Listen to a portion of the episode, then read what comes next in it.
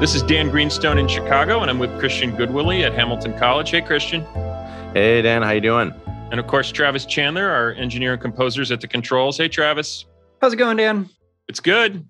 It's good. So last time, guys, uh, we did a really interesting episode on Zendik Farm, and we talked to Jeannie and Verd Nolan. Um, and this week we've got another guest who was a member at Zendik Farm, and she overlapped for a bit with Jeannie and Verd, but also stayed later into its history. Uh, and her name's Helen Zuman, and she's the author of a wonderful memoir called Mating in Captivity. And Christian, before we bring her on the show, can you just tell us a little bit, just a quick recap of uh, what Zendik Arts was all about? Yeah, sure. So the Zendik Farm Arts Cooperative is a community of artists and environmentalists founded by Wolf Zendik, who kind of considered himself one of the beat writers. They started in Southern California in the late 60s. Zendik itself is a Sanskrit word uh, meaning outlaw or heretic. And the movement uh, moved around, no pun intended, uh, briefly having a, a commune in Texas before moving to North Carolina and ultimately settling in West Virginia. Over time, their mission evolved from more of a creative arts and music based thing to focusing on saving the earth from uh, environmental catastrophe, which they called ecocide. Um, so they're actually one of the the very first truly militantly environmentally conscious uh, communal groups. Great. Well, let's uh, let's introduce Helen. I grab a seltzer. What? Really now? oh, look, it's so close. Oh, there you are. Yeah. Okay. Okay. Right. Here we go. Here she comes. Hi. Hi, Helen. Hi, Helen. Can you hear me? We can. And oh, uh, great. I'm Travis. I'm the the audio producer, and the signal sounds great. Um, that's uh, such a relief for me. me too. Excellent. Okay. My name is Helen Zuman. I lived at Zendik Farm from 1999 to 2004, and I am the author of a memoir about my time at Zendik called Mating in Captivity. I, I love the title of your book, Helen. Your memoir is extremely personal, it's extremely revelatory. Uh, definitely a brave thing to have put into print. Uh, but they're the kind of sources that that folks like us that study communes love to find. And in my study of people that join communes, you definitely seem to fall into a type, and we would call that a seeker. And can you tell us a little bit about your journey as you were getting ready to graduate from Harvard? You got a grant, and then you wanted to visit a number of communes. Is that right? Yeah. When I graduated from Harvard, I received a grant to travel throughout North America, visiting intentional communities that farmed, did other back to the land kinds of things. I basically, at that time in my life, I didn't feel like I belonged anywhere. I was in this very high powered environment with all these kids who were going off into banking and consulting and law and medicine and graduate school.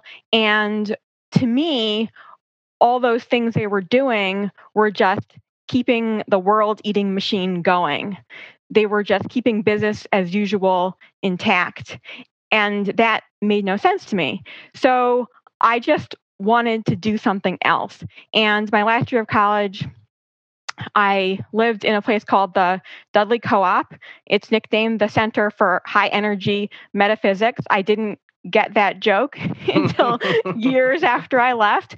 But that that was the first place maybe in my life that I feel where I felt that I belonged. And it was the place for misfits at Harvard. It was the Harvard kids who who didn't get along all that well there.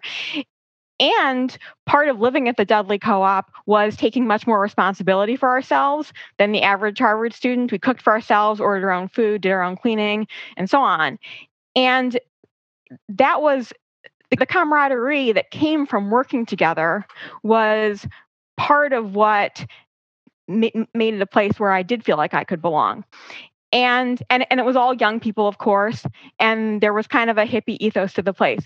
So part of what I was looking for when I graduated from college was a more permanent, more rural version of that. so I got this book called The Communities Directory, which is still being published. And I looked through it. I the, summer after graduation, I went out west and visited a few places out there, but nothing really grabbed me.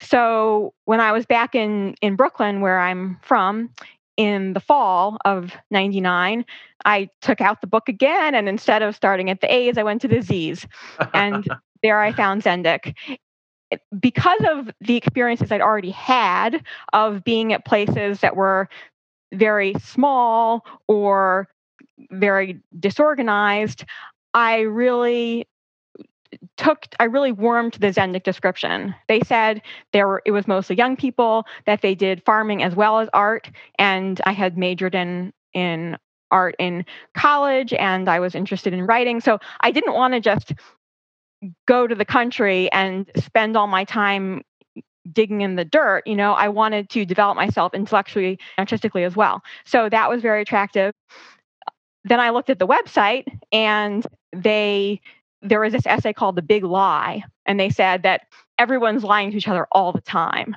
And I was like, yes, that's so true. And I had just I had just watched The Matrix in a movie theater in Boston and I and I had this extremely visceral reaction to the movie. I felt like I was in the Matrix in the sense that I that I was living within this skin of civility where nobody ever said what they really thought. So then seeing the seeing that on the Zendik website, seeing the Zendik say, "Oh, that's true. You're you're not crazy. That's actually real," made it even even more attractive to me. So I called up. I had a, a, conversation in which I thought I was asking smart questions. I now understand that the answers I was getting should have been red flags, but they weren't. And I arranged to to go visit. I got on a Greyhound bus and went down to North Carolina, thinking I would stay for a couple weeks and just check it out. So, uh, Helen, your memoir was such a beautiful meditation on how we form and understand our own identity, both individually and in relation to the group. And it seemed to me that one of the themes you were getting at was how we use stories to understand ourselves and how we use stories to understand the larger society we live in. And I'm wondering, like, as you first co- confronted it or encountered it, what was the Zendik story about both itself and the larger society? Yeah, the the Zendik story about itself and the larger society were inextricably intertwined. So I'll start with the larger society. The Zendik story about the larger society was that it was the death culture it was heading toward ecocide. In this outside world, everyone was lying to each other, competing. You know, there was no there was no trust. It was it was heading off a cliff. And Zendik was the world's savior. At Zendik, we were creating a new culture based on cooperation and honesty and real relationships. Zendik was the only place in the world where men and women could have honest relationships with each other, which was because Arol and Wolf, the founders, had pioneered that ability.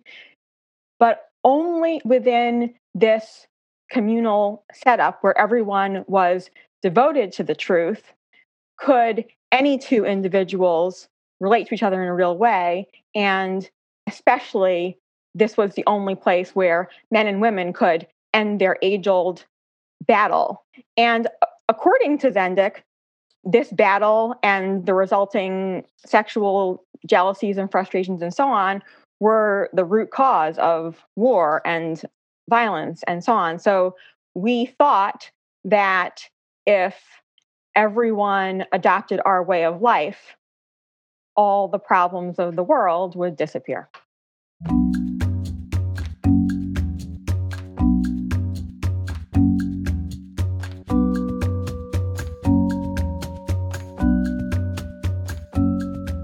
Yeah, so that's quite a story that, that Zendik had, and it and it's pretty stark, right? You know, mm-hmm. it's like death culture versus salvation. And I'm imagining that would really appeal to some people and be really unappealing to others, really off putting to others. I'm wondering wh- why that spoke to you at that time in your life. Yeah, I I think it it spoke to me for for a number of reasons. One was that I had this this real desire to be part of an elite. And when I arrived at Zendik, I was hearing all this strange stuff, but I thought maybe most people don't get this because it's just like really esoteric and far out. And I'm one of the few people who is capable of getting it. And I don't want to risk giving this up.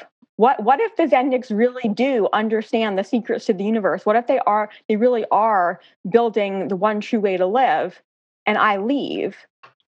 I'm to regret that. And and I think also it, it relates to what I was saying earlier about feeling like a misfit, you know, and having felt like I didn't make sense to the people I knew and they didn't make sense to me.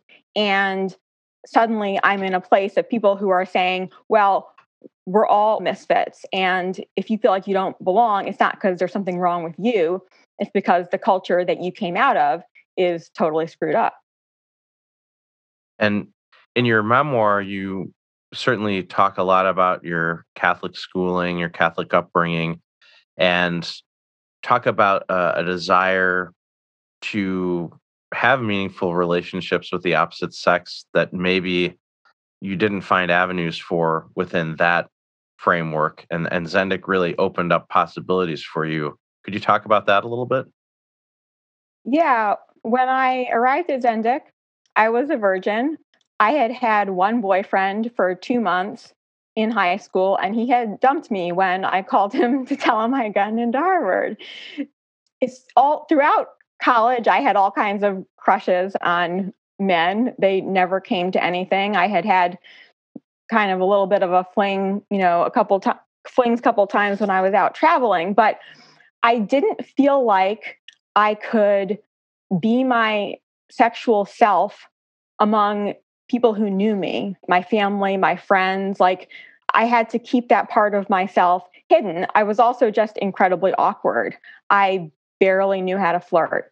So when I got to Zendik, I discovered that there was a third party system for arranging sexual assignations between people in which I would go to a person called the straighter, the dating straighter, or short for administrator, and I would ask that person to quote, hit up whoever I was interested in for either a walk, which meant just hanging out and talking and making out, or a date, which meant going to a a, a date space, a, a tiny shack just big enough for a double bed and a nightstand, and you know get naked and have sex. So those were the two options for getting together. But when I heard about this, it did not feel like a constraint to me. It felt like liberation. Like here, not only our sexual activities, you know, conducted kind of out in the open with the knowledge of everyone around me, but there's someone who's going to help me make this happen. Uh, that's really fascinating, and I just I want to clarify for myself and also for the listeners that was not an aspect of Zendik that you were aware of before you actually came there. Is that correct? Right. I knew nothing about that before I showed up. So people shouldn't misunderstand you as someone who is out seeking that type of scenario. Was just an added benefit that you discovered when you got there. Right. Yeah. I wasn't thinking much about romance at all on this on this whole quest. I was much more thinking about finding a way to live that had integrity.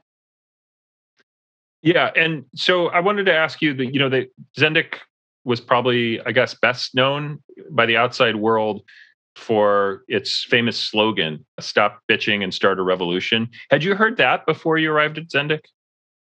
No, I hadn't heard the slogan. I hadn't seen a magazine. I hadn't heard the music.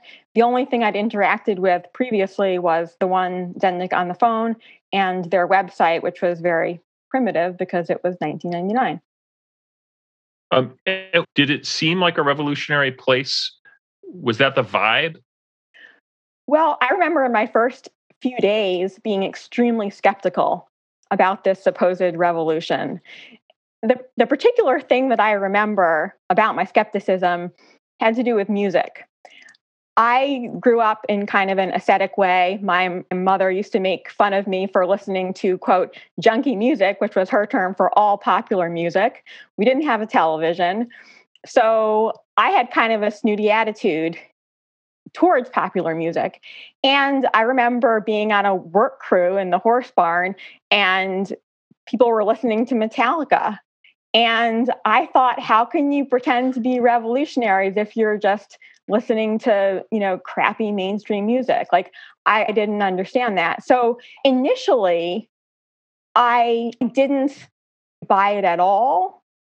But the, the longer I spent there, kind of immersed in this milieu with all these people who did totally believe it, who seemed extremely confident that this was true, the more I came to believe that this revolution was kind of subtle, you know, and it was something you sort of had to grow to understand over time. And if it didn't look incredibly dramatic to me, that wasn't because it wasn't dramatic or it wasn't going to be effective. That was just because I didn't have the right eyes yet. And that jibes, I think, with what we have read with some contemporary criticism of Zendik that they're talking about a revolution, yet they're actually just doing farm work. Um, but it's just a subtle thing that's uh, almost in the way some communes work, where the the way of life that you're practicing is enacting that revolutionary process. And it, it made me wonder was the majority of the work that you did agricultural work while you were there? Well when i first moved there the the installation in north carolina was was fairly new. The farm had just moved from florida to north carolina maybe six months or so before i arrived. So there was a lot of landscaping to do. We built a lot of rock walls. There was a lot of just plain old building going on, you know, digging trenches for in, internet cables and stuff like that. So that kind of dominated my early days there, but kind of tapered off after a while. I did participate in growing food and milking goats and and building and stuff like that. I also did a lot of cooking and I, you know, food ordering. So I was very involved in the administration of the kitchen. And then a big part of the work that I did and that a lot of us did was selling, was going out in the street and selling our magazines and CDs and stickers and t-shirts at concerts and festivals and just on city streets. And also eventually we started selling t-shirts and stickers over the phone and I did that as well. So yeah, like the, the two main areas of work were stuff we needed to do to keep the farm going day to day and and selling. And did you find that kind of work satisfying uh, and fulfilling? Was there a, sort of an esprit de corps among the the communards of you know like we're in this together and we're working hard but it's for a noble cause or did it feel like sort of drudgery and menial? I think the work that i enjoyed most was the work that i was I was able to have some some agency, you know, about like when I was ordering the food or organizing the walk-in or you know planning the menu. Uh, you know, I, I had some I had some oversight. Often, though, I felt like I was just sort of following the leader. I didn't have an overview. I didn't understand how the individual tasks that I was doing it had to do it, how it related to the larger whole. And also, there were times when I just had great fun working with other people. I especially, I remember very fondly all the times that we moved large amounts of stuff using chains. Like I remember moving like hundreds of cinder blocks with like maybe 20 people in a chain and and it's so much more fun and actually so much more efficient to pass the block down the chain to every person than it is for any single person just lug a block, you know? So I do have good memories of that. As far as the selling, selling was a bitch. it was incredibly difficult for me. I did not come naturally to me at all. I was kind of, I, I'm basically a shy person, but I really wanted to go selling when I first arrived because it seemed like you got respect for going selling. It seemed like people formed close relationships out on the street because you were going out into, into a war zone and you had to really be on top of things. Also, if you went selling, you got to eat peanut butter and tahini, which were not available at home. Hmm. And when I first started going selling, an- another thing I liked about it, even though it was really hard, was that I did get a sense of ownership. Like I had a task to do and I could measure how well I had done at the end of the day you know, I went my first time selling, I went to Athens, Georgia. I worked for, I don't know, 12, 14 hours. I made $106. And that was good for a first time. And I could say, you know, I did this, I made this money. Um, as, as time went on, you know, and I continued to sell, I continued to have, you know, terrible times and okay times. And sometimes it, selling was amazing. I would say when I was selling, I reached a state of agape, of love, love for everyone. That happened quite a few times, and it was incredible. Um, actually, that was one of the things that I missed after hmm. I left. Like, how was I going to get that feeling again? Well, and it's evident from reading your memoir that you had great academic success. I remember, I think reading, did you get the highest grades in the history of your high school? Is that right? yes. So, I mean, so, you know, you're clearly a driven person. And I'm wondering, um, I, I would imagine your family had some uh, role in in providing stability for you to have that success. I might be wrong. Were they concerned when they learned more about Zendik or when they would hear you talking about the death culture and ecocide and all these things, did they worry that you had gotten involved in something maybe they weren't comfortable with? Yeah, I would say that every member of my immediate family was worried about me and did think that I had gotten involved in something that was not optimal. The, the, the thing was that I wasn't even necessarily talking to them about the death culture because my strategy with regard to my family most of the time was just to keep them at a distance. You know, I would talk to them maybe or of course interact with them when they came to see me, but I and maybe I would go off on a tirade some, you know, at some sometimes, but but mostly I was just I was just keeping them in a distance. Like I wouldn't tell them what was, you know, what was really going on. I would just bullshit about, you know, milking the goats or whatever. You were happy though with what was going on for yourself at that time at Zendik, right? I mean, well, I wouldn't say I was happy. I would say I was caught. I believed. I didn't think there were other options. I thought this was the right thing to do. So I had you know moments and days and maybe even longer periods of happiness and feeling like i was you know i was doing well or i was in a romantic relationship that i really liked or something there were certainly yes times of joy and happiness and also times of abject misery but i wasn't going to leave because of those.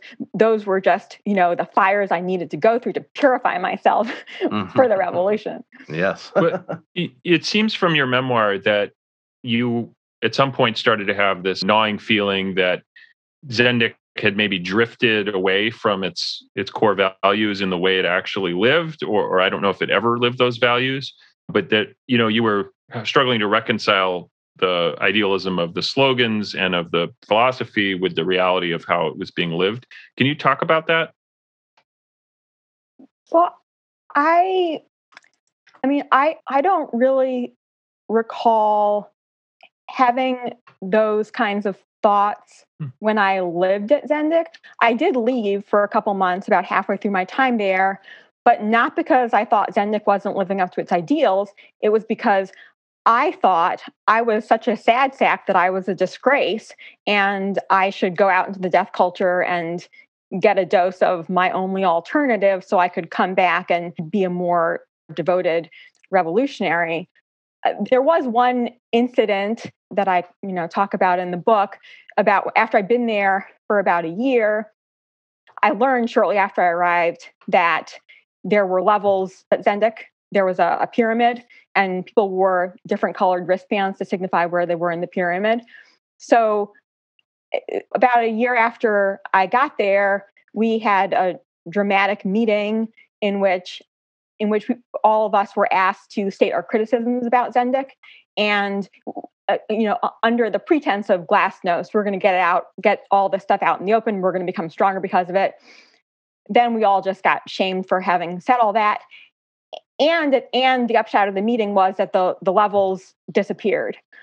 But, but I but I did have a moment of dissonance because I knew that nothing had changed. But I didn't go further and connect that to the idea that Zendik wasn't living up to its ideals. I just sort of let it sit there. And in, in the last little bit that I was at Zendik, some things some things did happen that made me start to that made me start to have questions. Right before I left, the whole farm moved again from North Carolina to West Virginia. And this was a, a huge project that Arol had to pull off. Usually, she was very good at changing her story gradually, you know, but in this situation, she had so much going on that she made some kind of sudden moves, like using uh, as her realtor this this guy named Jim Smith whom she denounced as the antichrist for years. I did take note and I had thoughts that I considered criminal, you know. So, but those thoughts really, they would not, I don't think they would have been enough to get me out of there. Hmm. So, I mean, having gone through Harvard, uh, and were you, what did you major in at Harvard? I majored in visual and environmental studies, which is Harvardese for okay. visual art. Well, yeah, I'm at Hamilton College, so we're kind of the junior league version of that type of thing. But well, shoot, I shouldn't have said that now. um, in any case, we'll cut it out. Um, no, Travis, leave it in. did you ever, in your in your life prior to joining Zendik, hear about places like the Oneida community or any of these other well-known American communes that had so many remarkable similarities to what you were entering as Zendik, or or even more horrible recent things like the not to compare Zendik to the Manson family, but you know these kind of situations.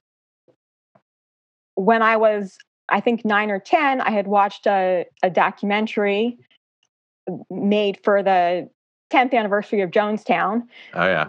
But I you know the the way that tragedy was presented definitely at that time in that place was just wow look what these batshit crazy people did. They're utterly insane. It, it, it was not presented as something that was part of a pattern or something that that anyone could learn from or try to understand. Mm-hmm, mm-hmm.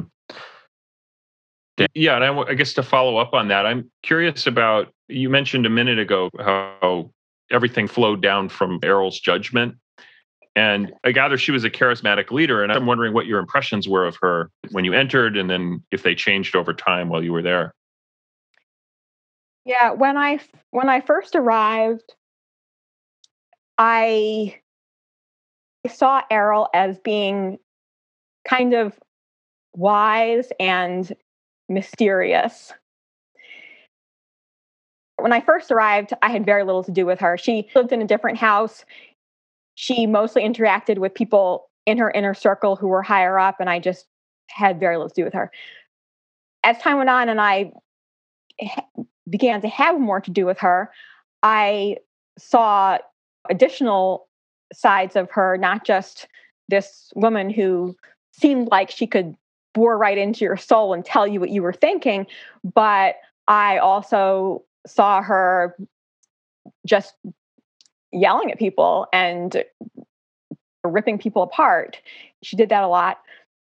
I also saw her, you know, superintend the farm and kind of take care of business and and glad hand the neighbors and kind of help Zendik make its way in the world and protect Zendik from any public opinion that might have made us outcast. And then I had you know periods of of some version of of closeness with her when she was mentoring me in in one of my romantic relationships. But always along with the intimacy came a great deal of fear that it would be withdrawn at any moment that i would do something wrong and she would dismiss me which was what she did that was her pattern bring someone in raise them up find fault and kick them to the curb. And that's, of course, a classic mode of psychological control that's used in in many groups beyond just communes. And uh, it made me wonder. You discussed she lived in a, a separate place, and I remember you discussing when you all moved to West Virginia.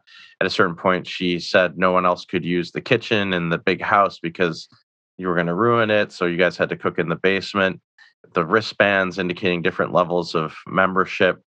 At what point did you really start to question the nature of equality at Zendik?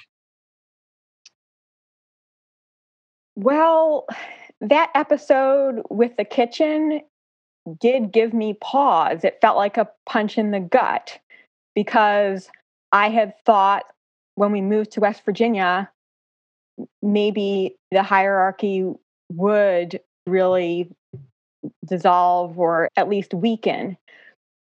But the explanation for the gut punch, you know, always showed up so quickly. And so I just did gymnastics in my mind to to make it okay. So really I didn't truly start questioning these things about Zendik until long after I left even having siblings, you know, growing up, you must have experienced some sibling rivalry and, well, this is not fair. He gets this or she gets this or whatever. None of those types of feelings. You were so committed to what what they were teaching you that like you didn't allow yourself even those basic human instincts. Well, there I did I did have those feelings. I had I I was I got I got so furious one time that I went down to our tree in this in this remote part of the farm in North Carolina, and I beat it with a metal pole until my palms bled. Oh, wow. the thing was that I was constantly explaining away these feelings. I was from the death culture. Wulf said, mm. You were raised in corruption and taught to be corrupt. So, feelings of jealousy or anger or that's not fair, especially if that's not fair was directed at something Arol did, those feelings had no place to go. When I was at Zendik, I cried so much. I cried uncontrollably, like very often. And after I left, when I finally left mentally, emotionally, really freed myself, I stopped doing that. And, and I didn't wasn't trying to stop, I just did. And I realized all that crying I did at Zendik it was not grief and it was not sorrow, it was rage. Crying was the only way I could safely let out my rage. Wow.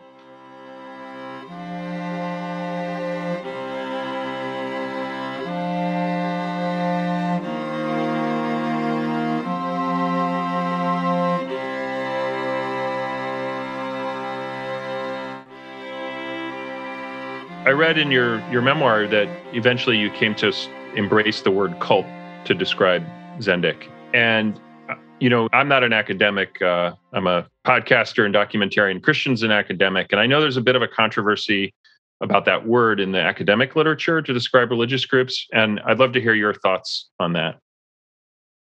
Yes, I I love and embrace the word cult because it freed me from Zendik. I physically left Zendik in September of 2004. I was kicked out. I was still a true believer. I spent the next year plus feeling doomed, thinking that I had failed at the only thing that ever was going to matter, knowing that I had lost what felt like my home and family, and thinking my only two options were to go back to the farm and grovel to be taken back or to live the rest of my life feeling like I had screwed up. Into that horrifying binary came some doubts and some questions that just kind of happened on their own once I had sort of found a place to land and had some breathing room and wasn't totally worried about survival, I started thinking, for example, you know, in a universe as vast as ours, how is it possible that there could only be two options? Like that can't be true. And I started acknowledging the things that I had hated about living at Zendik. So there were things happening. There were kind of little bits of, of light appearing in my in my doom cloud. But but what really freed me was a watershed conversation I had with another ex Zendik, in which we retold the story of Zendik, changing it from Zendik is the most amazing place ever, and we didn't make it there because we weren't qualified, to, you know, it didn't work for us because it is a fucked up place. And in that conversation, my friend started to explain to me the cult pattern and told me about a book called Combating Cult Mind Control. That conversation in itself, simply retelling the story from the perspective that Zendik fit this pattern, was just in- incredible for me. Then I read the book and I I saw that Zendik fit this pattern, that Zendik was not singular. And that kind of gave me a structure on which to build a new story. And it gave me some stability in claiming my freedom. Like, no, this isn't just in my mind. This isn't just something me and my friend think. Like, there's outside evidence for this. So I'm extremely grateful to the word cult for what it did for me in that regard. And at the same time, I see that it has it has problems because it is mostly defined by association with Jonestown, Waco, Heaven's Gate, etc. And it is used to cast adherents out of the ring of human understanding. Those crazy people do those crazy things. And that is not true at all. So I see that it has issues, and I also freely use it because I I believe it's it's extremely useful as well. That's really interesting the last point you made because the one of our guests on a previous episode talking about a historic group, the Koreshan Unity, which was in Florida, has the exact same attitude about using that term to other people and immediately dismiss and discount them, um, even if ultimately their their ideas are rejected. Um, that it's just a dangerous kind of a knee jerk reaction. I wanted to ask you when you read that book and had that conversation with your friend. Uh, I know that Arol lived for a while longer. I know she had a recurrence of cancer. Did you ever have the opportunity to have kind of a final reckoning personally with her? Or did you ever reach out to any of your former comrades who were still at Zendik and may have been struggling to break away? I did not have a final reckoning with Arol. However, I I know that I got to her. So right when I started to uh, recognize Zendik as a cult, I also started writing about it that way in public on my on my live journal. And then a little while later, in response to a very nasty custody case that Arol was pursuing against former members, I wrote and shared a Zendik FAQ, which explained in great detail exactly how Zendik worked. And I think it was it was around that time. Arol had a radio show, and she never referred to me by name, but she she said things on her radio show that made it obvious that she had noticed what I was saying and that she was very angry about it, which was which was lovely. Another thing that happened at one point, a woman who still lived there wrote to me and and kind of asked me like will you just stop already like saying these nasty things about us. Like, haven't you caused enough pain? And, and she was claiming that things had changed at the farm, which was an old story. They had been, been saying this, you know, forever. Oh, those were the bad old days. We don't do those things anymore. So I I asked her, well, does everyone have their own bank account now? You know, are are people's names now on the deed? So, and she didn't respond. There there was no evidence that things were really different. Also, I think this was in 2009. I was living in Manhattan at the time, and I happened to walk through Times Square, which was something that as a native New Yorker, I would never, I would just never do. Like you just don't do that. But one night I did. And I saw a couple Zendiks out in Times Square selling hmm. magazines. So I sat down at a table to kind of gather my wits, like, what should I do? And I decided because I knew when I lived at Zendik, like all I really wanted was to make money so that I could prove I had, I was doing okay. I was like, I know what I'll do. I'll go up to this Zendik and I'll tell them I want to buy a magazine. I'll like hand them five dollars. So I did, and he's like, he's like, wait a minute, you're Helen Newman, which was my name at the time. Like, I'm not giving you a magazine. And anyway, we ended up kind of ar- arguing a bit, and I told him, you know, I've been where you are. You've never been where I am now. He he said something about you know I was just picking a fight with Arol or something. And the conversation ended with him uh, sticking his fingers in his ears and yelling fuck you fuck you fuck you to me over and over again and and i walked away wow, wow. as far as the system of dating in your book you deal with a lot of the same issues people dating anywhere deal with desire yearning uh, rejection sometimes a forced separation because of the dynamics of the group. Do you think that a system like the one that was used at Zendik in the end did afford people more happiness or stability? I think that there were there were bright spots, like how it felt to me when I first arrived. And also, I think that because I was there, I did have a wider variety of sexual experiences with a wider variety of people than I would have elsewhere. And in some ways, I had those experiences in, in, a, in a relatively safe place. There were ways in which it was kind of safe to explore a Zendik, and I and I appreciate that.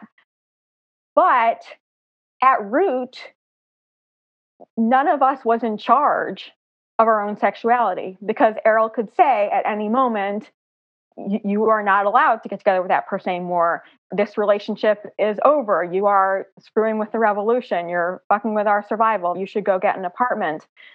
So, yeah. But then another thing that I think maybe was positive about the the Zendik sort of sexual dating milieu, I, I came to understand how at Zendik the fact that most people had had sex with most other people did create some kind of a web of protection and, and connection among us, you know, where it was very likely that whoever you were out in the work crew with was someone who you had also had sex with. And there was something sort of warm and good about that. That's so interesting. And you know, one of the things that fascinates me about communes is there's often, uh, I guess, a sort of vision of human nature that's in the DNA of the commune that's more expansive and you know more plastic in some ways than that of mainstream typical nuclear family monogamous american society and communes tend to push the boundaries on things like jealousy and the web of connections into a more tribal you know, sort of space, I guess. And I think a lot of people would say, well, any kind of polyamorous community is probably doomed because possessiveness is going to kick in and people are going to pair off. And then certainly when children are involved, you're going to have the sort of biological uh, imperative that people are going to want to favor their own children. And so this sort of group identity is going to always be in tension with that. And I'm wondering how you think about that question about whether it's possible to have a tribal group identity given the sort of constraints of human nature. Mm-hmm. Well, what you what you described did play a role in Zendik's dissolution. After Arol started losing her mental powers and her daughter gained more power, the romantic milieu changed a lot. Fawn got married. When I lived at the farm, marriage was, you know, death culture bullshit. Like nobody did that. But Fawn went ahead and did that. And then a number of other couples did it as well. And also, by the end of Zendik, the percentage of adults with children was much higher than it had been earlier on. So, so that dynamic did show up towards the end and did, I think, play a role in people eventually leaving. Um, I gather that when you joined uh, Zendik, you were quite idealistic, and then you know, obviously, in, it was at least in some ways a very hard experience. And I'm wondering, has your idealism survived? Or would you describe yourself as an idealistic person at this point? Hmm, I I don't know that I would describe myself as idealistic. I do I do see life and the world we live in as being made out of stories. I had the experience of living inside a story that I was absolutely certain was true and then finding out that it really wasn't. So I know in my body, I know that I am capable of fully accepting a story that is totally optional slash false. So when I look at the world as it is now, and I look at seemingly intractable problems like continuing ecocide and debt based currency and just the world eating machine, I see it as a story. I see it as as very entrenched, but also completely optional. I don't believe that how things are is is how they have to be. And at the same time, I fully accept how things are as the way it is right now. And I attempt to use my powers as a storyteller and a truth seeker to maybe, you know, open some open some gaps in this scrim of this is just the way things are you know and i'm i'm also really interested in heresy you know and mm-hmm. what are the things that that in, in, this circle or that circle you're just not allowed to say? What are you just not allowed to, to talk about? So often i feel like it, it's not it's not even about changing things. It's just about admitting what's actually going on. Just being willing to state things plainly you know you don't have to have a grand plan to change things but you know like for example if you know the, us government or the the american people were to truly reckon with slavery just just say what happened. You know, just say what happened in public. That w- that would be amazing. And, and I can imagine those things happening. So if that's idealistic, I, I guess I am. Maybe. Well, yeah, and you know, we in our first episode we talked about Robert Owen, who came to America when 1826, Christian. Uh, 1820, 24 actually, but the community is yeah, 25, 26. And we talked about how he was invited to speak at Congress, and what just really struck me was he went to Congress to give a speech, and he denounced marriage, religion, and capitalism. And I was just like kind of dumbstruck that Congress would invite anyone to come say those things to them in the 1820s when I don't think they would now. And so I, for one, am appreciative of people who have the, have the courage to step outside of the story or the system and and see it with a fresh eye and and call bullshit you know when it needs to be called. So um, i'm really grateful to hear your your story your stories i guess i should say. Uh, i think i'm out of questions. Christian travis any anything um... I think you guys are pretty thorough. I don't have anything. I'm I'm gonna go look and see if I have any heretics in my past now too. To see uh, perhaps that's something I'm gonna pass along to my daughter. We'll see. Well, that was fantastic, Helen. We really enjoyed talking with you. Yeah, thank you. Okay. All right. Yeah. All right. Bye. Thanks. Good night.